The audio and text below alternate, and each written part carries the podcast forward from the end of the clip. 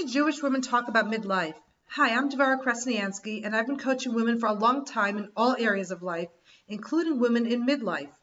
Midlife is an exciting time, but it's also confusing, and so I invite experts to join me here as we unpack this crazy and interesting time of our lives.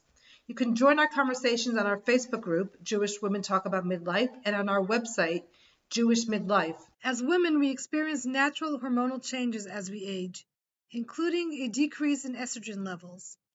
This hormonal shift can contribute to lots of changes in our body and in our lives.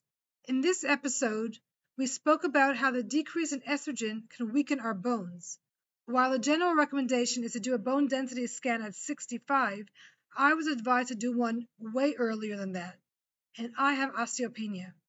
I now know what I can do to mitigate the challenges of weakening bones invited Dr. Jackie Goldman to share about bone health for midlife and beyond, what we need to know and ought to be doing so that we keep our bones strong. Dr. Goldman shared practical tips and evidence based recommendations tailored specifically for women in our age group, enabling us to make informed decisions and to take proactive steps toward maintaining and improving our bone health. We spoke about lifestyle changes, food, supplements, and exercises. She also spoke about different treatments to know about when speaking to your doctor. This episode is jam packed with information about bone health. Good evening, all. I'm Devora Krasnianski from Jewish Women Talk About Midlife. And here on our podcast and on our uh, webinars and our Facebook group, we talk about all aspects about midlife. We talk about uh, health, menopause, what's happening for us emotionally, mentally, physically, and cover lots of different topics. And so I'm really excited to talk about bone health as an issue for me myself and in our family. So I'm really thank you, so grateful to you, Dr. Goldman, for talking about this. Uh, I also want to thank JOWMA for uh, collaborating with us on this important topic about bone health.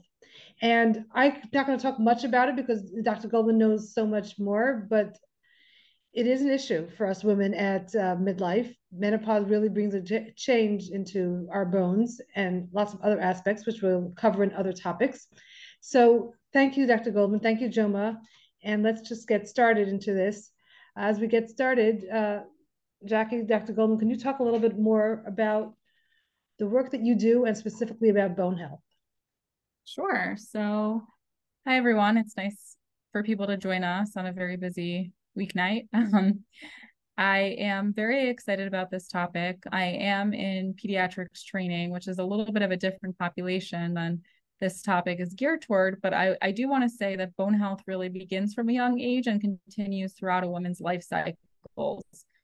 So we do try to enforce good habits in young people, uh, making sure that they're exercising, making sure that they're taking care of their bones by taking the right vitamins, um, having a nutrient rich diet that's going to help create healthier bones for down the line. Um, and I think, especially with summer coming up, where people are more active, are often outside more, there are good opportunities to exercise, but also we have to be aware of safety measures to protect our bones. JOWMA, JOWMA is an or- organization run exclusively by Orthodox female physicians. Um, we are a non-for-profit organization but one of our main goals, aside for supporting trainees, students, different people that are interested in going into the medical field, specifically becoming physicians, we also do a lot of community work, whether it's in person events, whether it's um, events, you know, in a shul setting, um, in hospitals. We have all sorts of ways that we involve our community and really provide education, flyers, videos, for schools, you name it, we do it. So if anyone has any questions or suggestions, you can email info at jowma, J-O-W-M-A dot org. All right.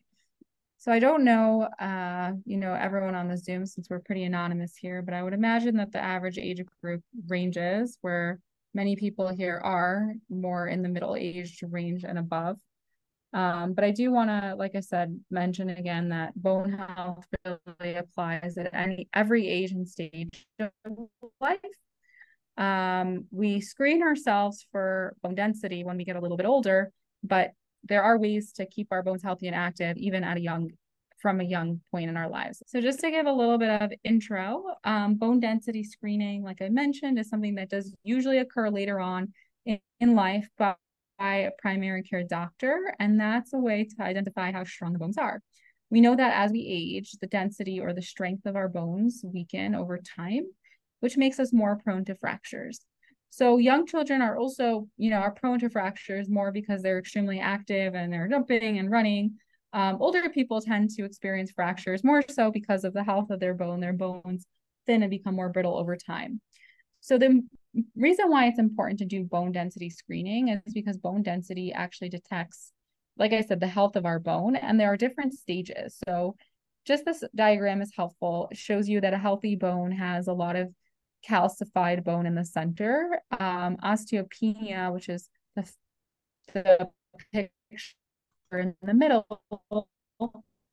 shows how some of the calcification um, is less prominent, and osteoporosis that usually occurs over time. You go from osteopenia to osteoporosis and that really shows when the bone is starting to really thin and wear out. And that's when the bone is most um, susceptible to fracture. So we usually start screening for bone density if a woman is 65 years and older. But obviously, if a woman is at higher risk, and we can talk about that a little bit more after, um, then it's important to get screened from an early age. But really, in terms of recommendations um, from medical societies, we do say when a woman turns 65, she should start getting bone density screening. And I just wanted to actually highlight. So I said if you're 65 or older, you should definitely get um, a bone density screening. If you're lower than the age of 65, younger than 65, but you're a higher than normal risk, then you might want to talk to your doctor about getting screened earlier. So, what kinds of things are warning signs that you're at higher risk for osteoporosis? Um, if you had any bone fracture um, after the age of 50 years old. So between that window of 50 to 65, you have sudden back pain, you've noticed that you've lost height, or you have stooped posture. Um, you're on medications that are known to thin bones, and we'll talk about that as well. Um, if you have a bone threatening medical condition, or you have a family history of osteoporosis or fracture, that's another important reason to get screened. So, in terms of bone density screening, it sounds pretty involved. It sounds a little scary, but it's actually very straightforward. And that's what the image on the screen is showing. Um, bone density screening, it's a test that measures a bone mineralization in the bone. And we typically look at the hip, the spine, or the forearm. Um, it's usually the test that's used as a DXA. It's just a sophisticated x ray um, that looks at bone density. And it's important to have the person positioned in a certain way so that we can actually take a look at the hip or spine bones um, more carefully. It uses a very low dose of x ray to measure bone density, and it can identify early stages of osteoporosis before symptoms appear. It really just takes minutes. So I know a lot of people have questions on radiation during these types of screening tests. Um, you know, people hear that it, there's an x-ray. Again, this is a low dose of x-ray. And the important thing is to detect osteoporosis early so that a person can be put on the appropriate medications to prevent bone breakdown, further bone breakdown, and and especially fractures, because we all know, and maybe some of us have family members that unfortunately have had uh, fractures, hip fractures, um, leg fractures at an elderly age. And really, life expectancy actually decreases significantly when an older person does go through one of those things. Having a hip fracture is is life altering. People lose a sense of mobility, lose a sense of doing their activities of daily living. So we generally do try to screen for osteoporosis um, at an age when people are most susceptible, above 65, or younger if they have one of the risk factors mentioned. I'm wondering what would be the harm in taking the test a little bit younger than 65 if you're not necessarily in any of those risk factors? Um, I don't know that there's an exact risk for it. It just uh, it's not considered absolutely necessary.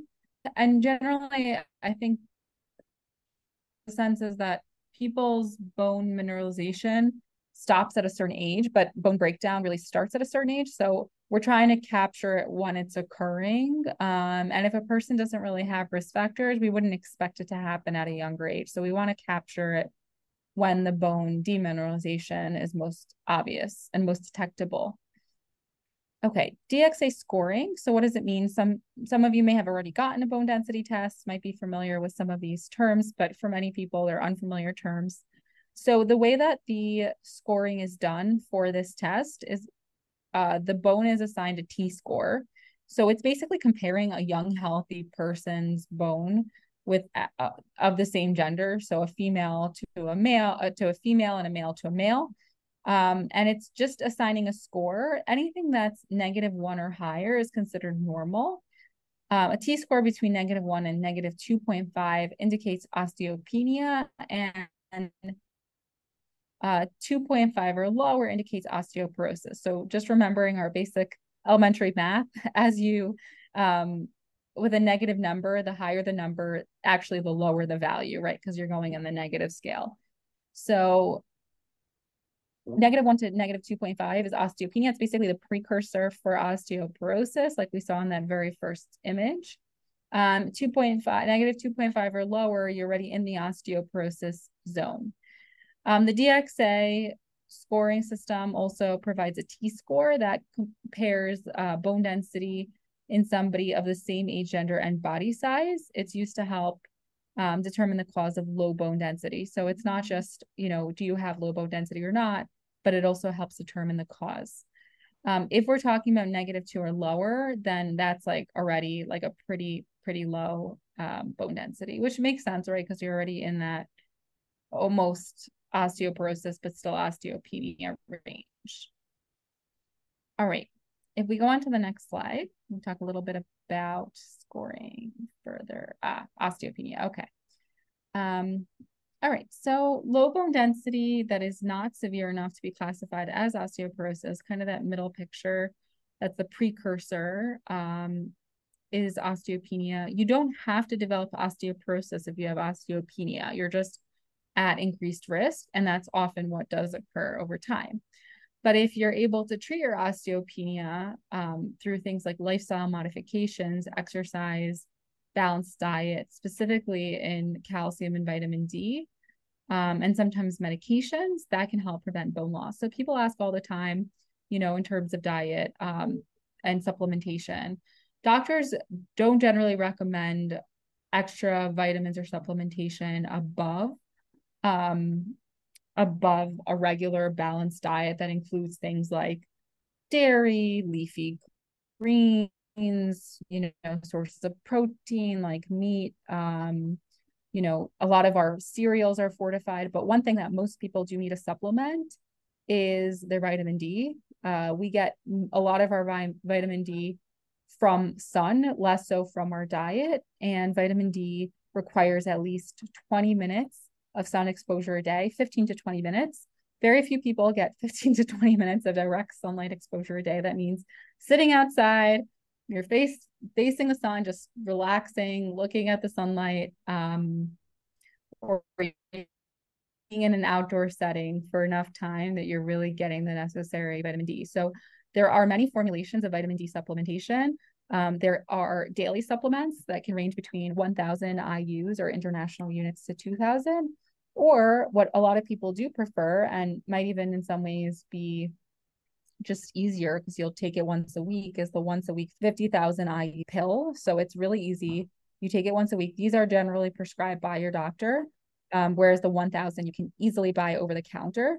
Um, but it's it's just a once a week and you want to take it with uh, food. You don't want to take it alone. You want to take it with a food that's like fatty food, um, like a good protein or something that has a higher fat content is the best way for your body to absorb vitamin D.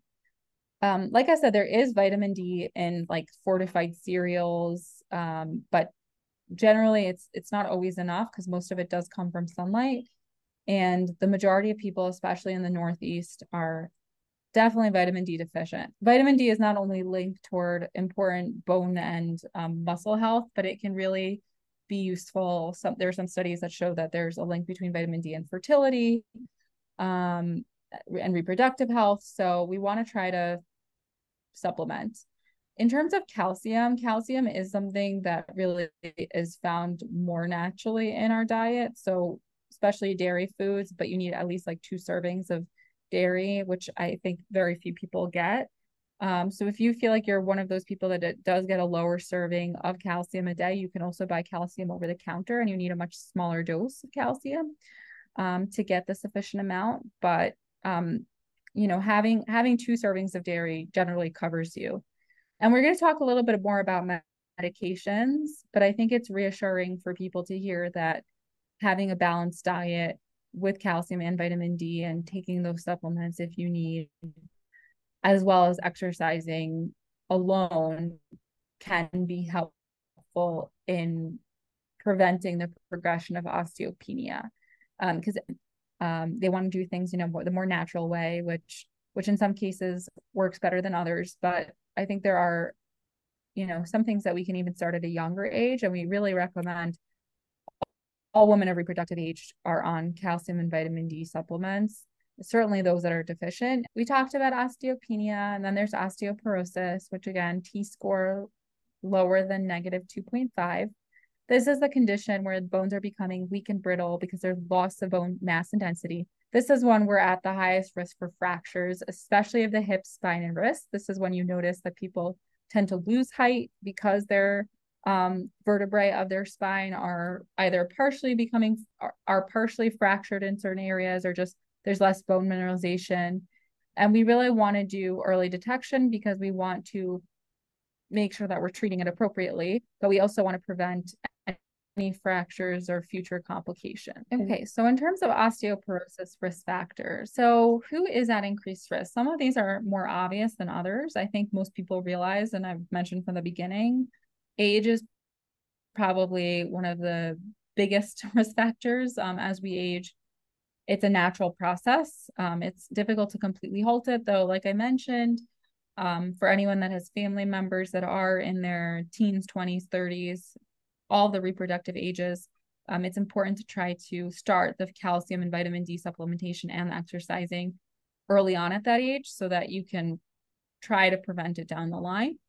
Um, gender is obviously also a huge risk factor. Uh, women are more predisposed than men because of decreasing estrogen levels. So during puberty, estrogen actually helps um, the growth plates of growing uh, female teenagers' bones, kind of, or preteens' bones um, calcify and ossify. And we're, when we age, we're decreasing our estrogen levels. So it actually has the reverse effect. Um, and it makes bones more prone toward osteoporosis. So, especially after menopause, and that's why we were talking about, you know, ages. So the process starts around menopause, but really the osteoporosis that it does take time. The osteoporosis becomes most detectable at around, you know, mid to late 60s. Family history is another huge factor, and that's when we were talking about why would anyone get early screening. Um, if somebody has a strong family history of osteoporosis, um, it's worth speaking to your doctor early, as soon as as early on as 50 years old, about getting screened for osteoporosis. Um, especially if, and also, now I shouldn't say especially, but also if there's a family history of fractures, even if it's never been, you know, classified as osteoporosis, but family members that have had fractures um, throughout midlife, then it's worth talking to your doctor as well. The other thing is race and ethnicity. Caucasian and Asian women are um, more predisposed toward osteoporosis than women of other races. It's not to say that um, women of all races can't get osteoporosis, but that's generally the most common population. Interestingly, low body weight is another risk factor. People tend to think that um, you know, being thinner and, and trimmer is protective toward most diseases, which it really is for things like diabetes, high cholesterol.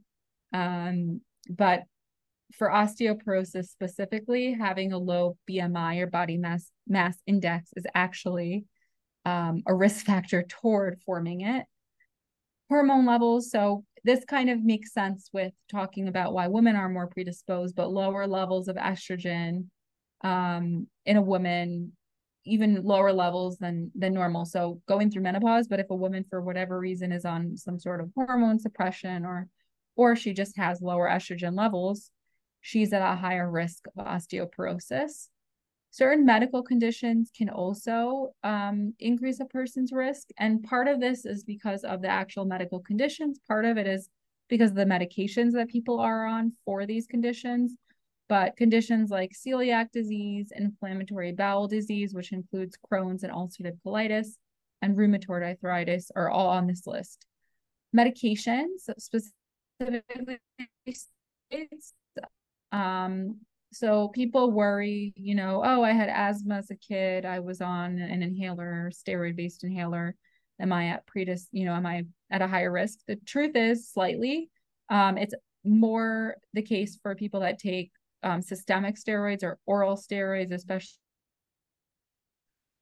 over a short period of time, um, that often do take steroids throughout, you know, different points in their life, are at a higher risk of osteoporosis. Um, and many medical conditions are treated with steroids. Um, so if that's something that you've been on at a certain at any point in your life, it's worth talking to your doctor also about getting screened at an earlier age.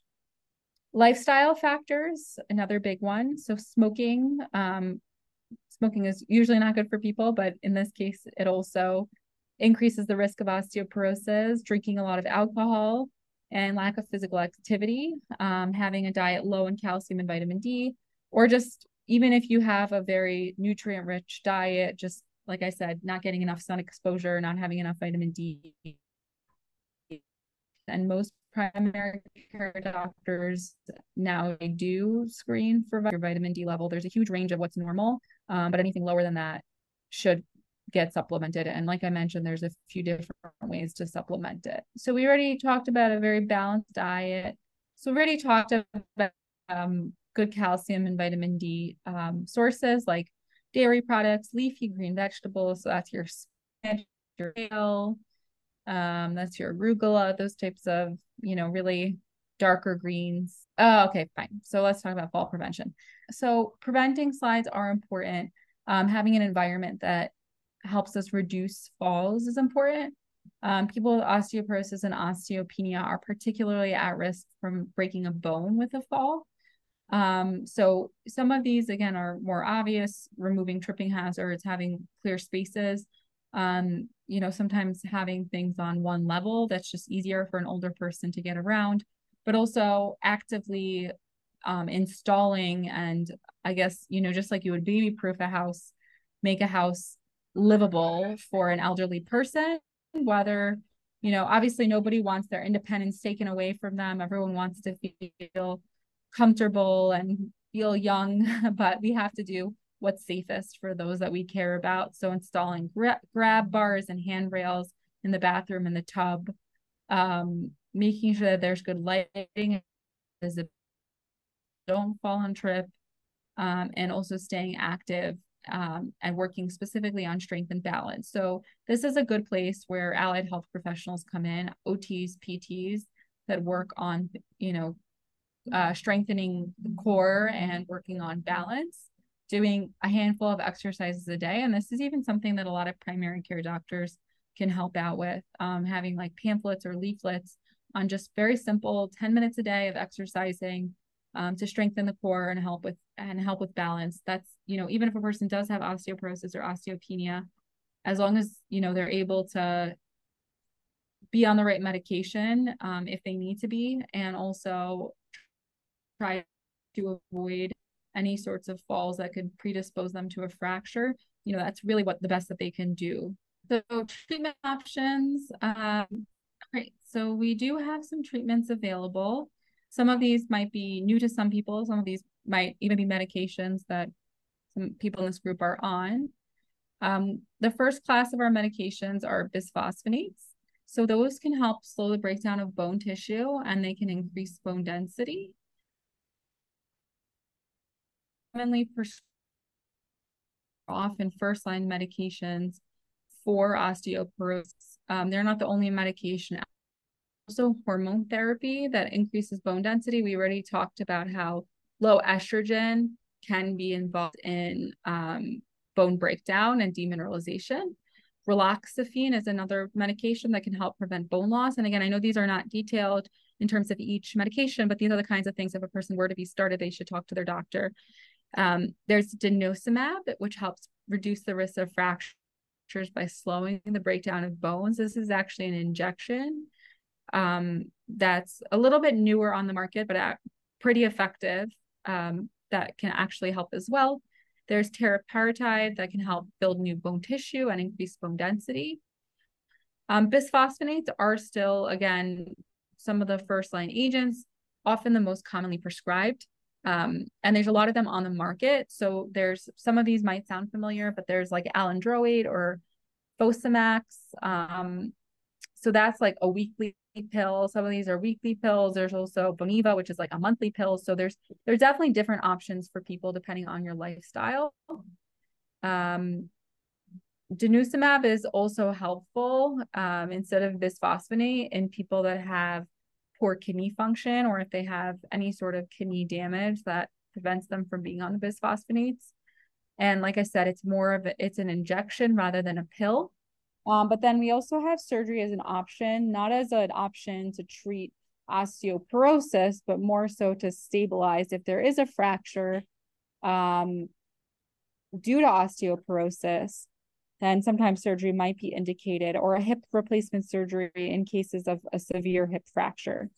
I just wanted to go back quickly onto that um, prevention slide. Yeah, I think this is a good finishing slide because I think this will give people hope that you know it's not just about like i said strong medication or you know fractures and surgery but there are ways to prevent bone demineralization diet rich in calcium vitamin d dairy products leafy green vegetables fortified cereals exercising regularly specifically weight bearing exercise walking running and weightlifting um, are the most effective for building up and maintaining bone mass avoiding smoking and excessive alcohol use, and then making sure to prevent falls in the home. So, removing any hazards and using assistive devices as needed. All right. Um, I so actually I do think that kind of answered this question. Uh, I hope some foods and exercises. So things like kale, things like fortified cereals, um, yogurt, and then exercise would be weightlifting would be ideal, but even things like walking or running could all be a very good um, starter for helping with bone health. I'm just going to jump in on that. We just interviewed uh, Shara Zukerman about some specifically about uh, uh, weight bearing exercises. So we can check that podcast episode out.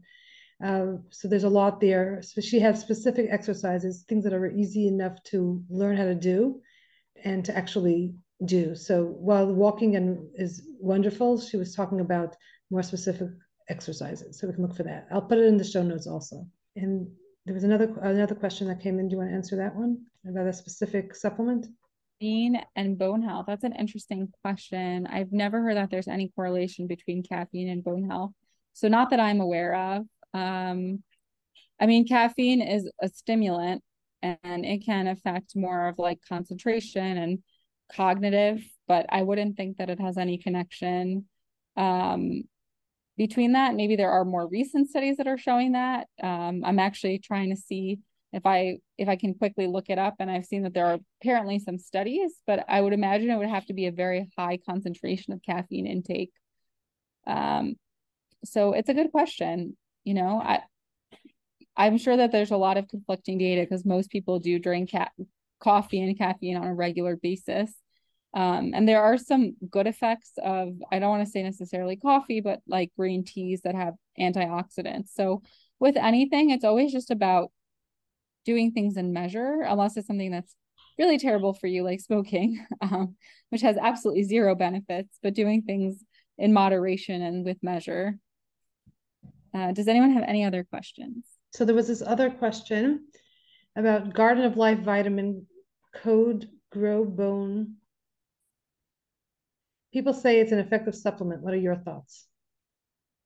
Um, I don't know exactly what's inside of this specific su- supplement. I do think the Garden of Life products are generally good products, but if it's if it has, you know, you always have to like read the nutrition facts and labels carefully.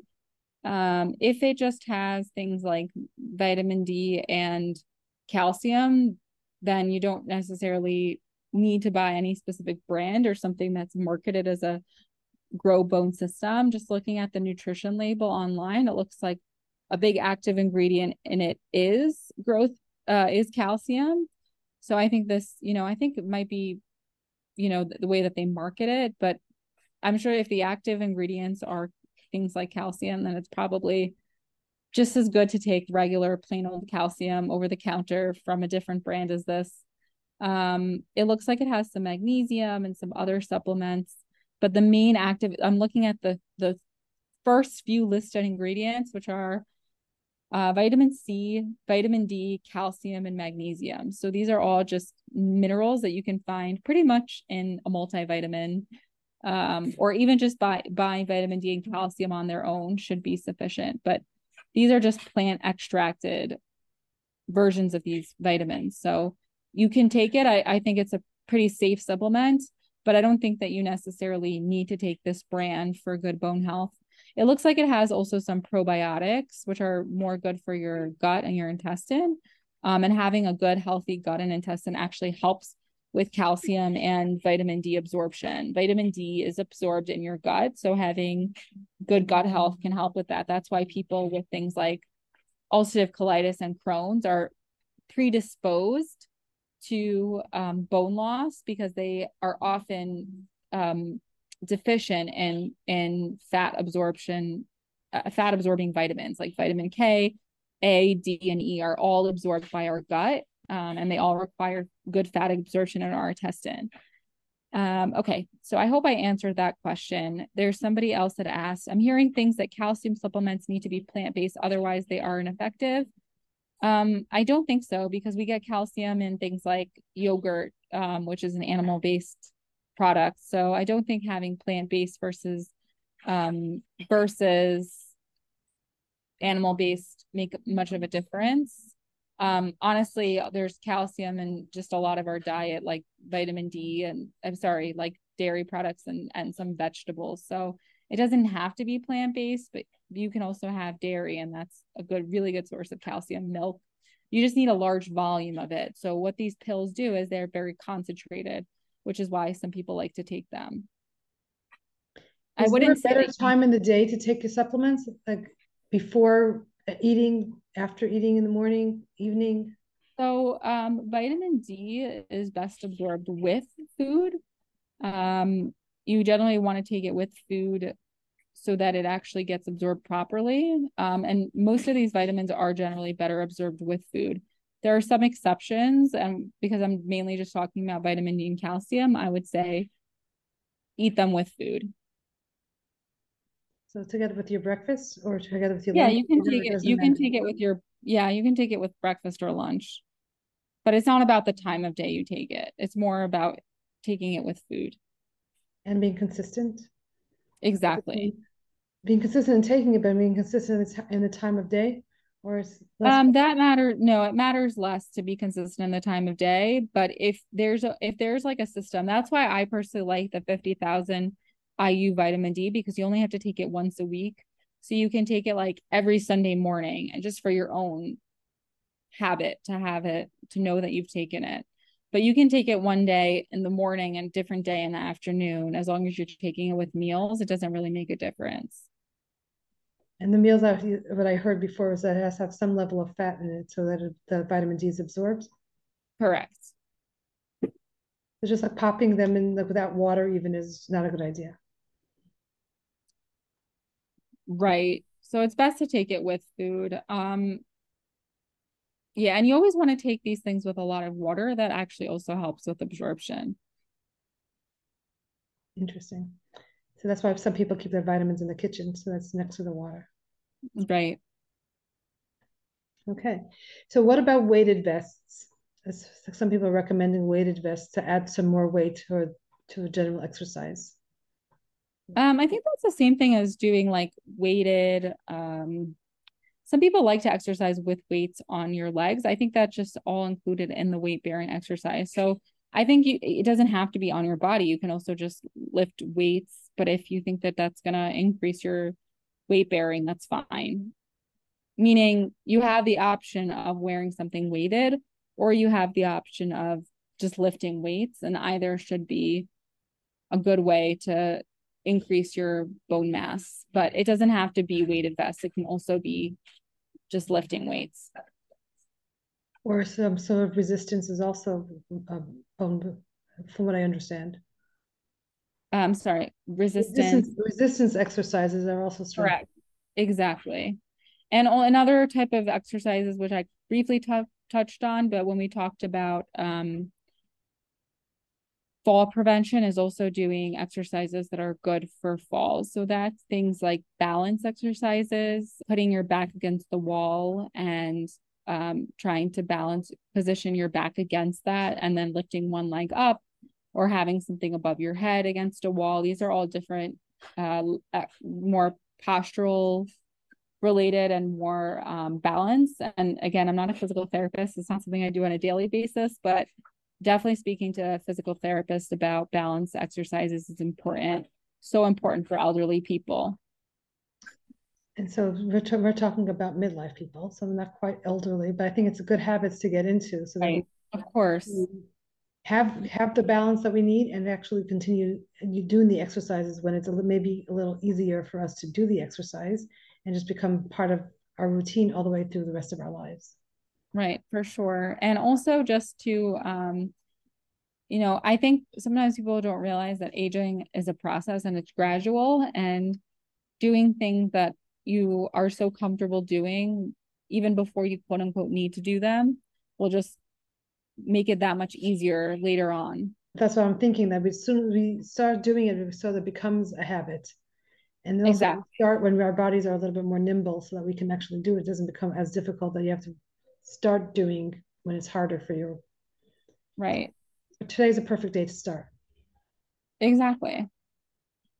For sure. Some people somebody asked about balance exercising. So these are things like I said, using either something weighted over your head and putting your back against a wall.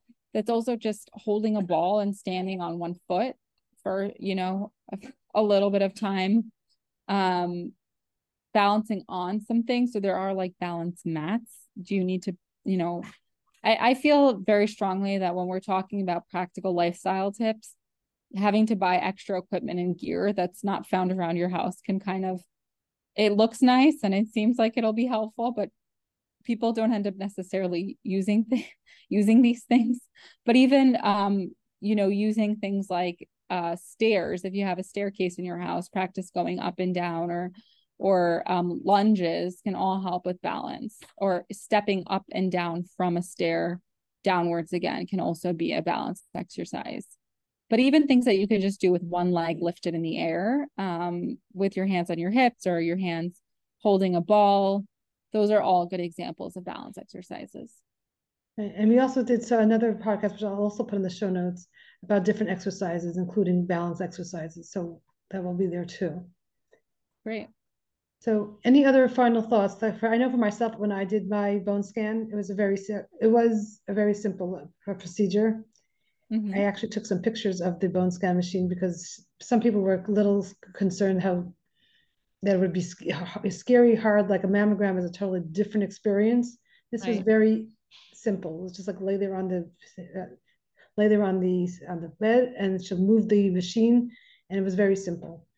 It was actually right. shorter than I thought it was going to be and simpler than I thought it was going to be. So I really encourage anyone that if it's at all in your history or in your have any of those risk factors to just do it sooner than later. It's really not invasive at all. It's quite simple. The longest part was waiting in the waiting room than the actual. Right. right. Mm-hmm. Yes. What um, I also heard is that when you you should be able, go to a place where you, you will be able to do your next scan in the same place because if you scan it in a different machine or a different place the results may not be able to see the progress um well a lot of these images can be put on a disc but it is a more of a hassle on you as the patient like doctors offices and these imaging facilities don't tend to easily give records to other places you have to request them so i do think it is easiest if you can go to the same place on a yearly basis But more specifically about the machines themselves, not only the practice, but the machine itself. They said to go back to the same place, which has the same machine. in terms of the calibration, yeah, yeah, I mean, I think every machine is calibrated slightly different. Um, and you, you know, like I mentioned, there's a T score, there are Z scores, there are different measures that um, are going to be used. So I think just having going to the same place, having the standardized same numeric system being used is probably the easiest if you're able to go. But if you're not able to go to the same place because you move or you're in a different location, then there are ways to get your records transferred. I just think I agree. If you're able to go to the same place, it just simplifies things. So if you're going for your first time, think about if you'll be able to go to this place a second time. Like just because something you happen to be, let's say, in the country and you want to do your bone scan, then yes, it may be shorter lines, but you're not going to have to do your, your follow up there necessarily. So just things to consider. And so, just in general, once you're in a once you're in the system for any doctor's office or dentist, I'm sure everyone knows they have you in their system. So they'll give you like annual reminders or phone calls. So it's always helpful. I find that very helpful when you get the text message saying you're overdue for this or you have to go to this appointment. Um, it's just nice to be reminded. Right. And again, what I specifically because I've heard this from several people, that's why I'm actually bringing it up. So even though you may be in the system, like NYU has a huge system, you still they say to still use the same machines because they are calibrated differently. So it, right, you know, you can find out, you can ask them, but it's something to consider. Mm-hmm. Thank you very much for having me. And this was very helpful. You covered a lot and a lot to consider. And as far as uh, healthier diets, and exercises. We have those. Uh, we had other podcasts that went into them in depth, so we can talk. I'll put those in the show notes. So thank you very much to Dr. Goldman. Thank you, JOWMA. Uh, if there are any remaining questions, you can email info at jowma.org. And thank you all for joining us tonight. If you have any other questions, any other health questions, or any other questions about midlife, you can definitely reach out and we'll see if we can get someone to talk about it or we can talk about it together. So you can join us on our Facebook group, which is facebook.com uh, slash group slash Jewish Women Talk About Midlife or on our website, jewishmidlife.com. Thank you for joining me in another fascinating conversation about midlife. If you'd like to reach me, Devora Krasnianski, to talk about your midlife or anything else, you can reach me at jewishmidlife at gmail.com. You can also find us on our website, jewishmidlife.com, and follow us on Jewish Midlife on Instagram or Facebook, and join our conversations in our Facebook group at facebook.com slash groups slash Jewish Women Talk About Midlife. And share what we're doing with your friends and others in the midlife phase.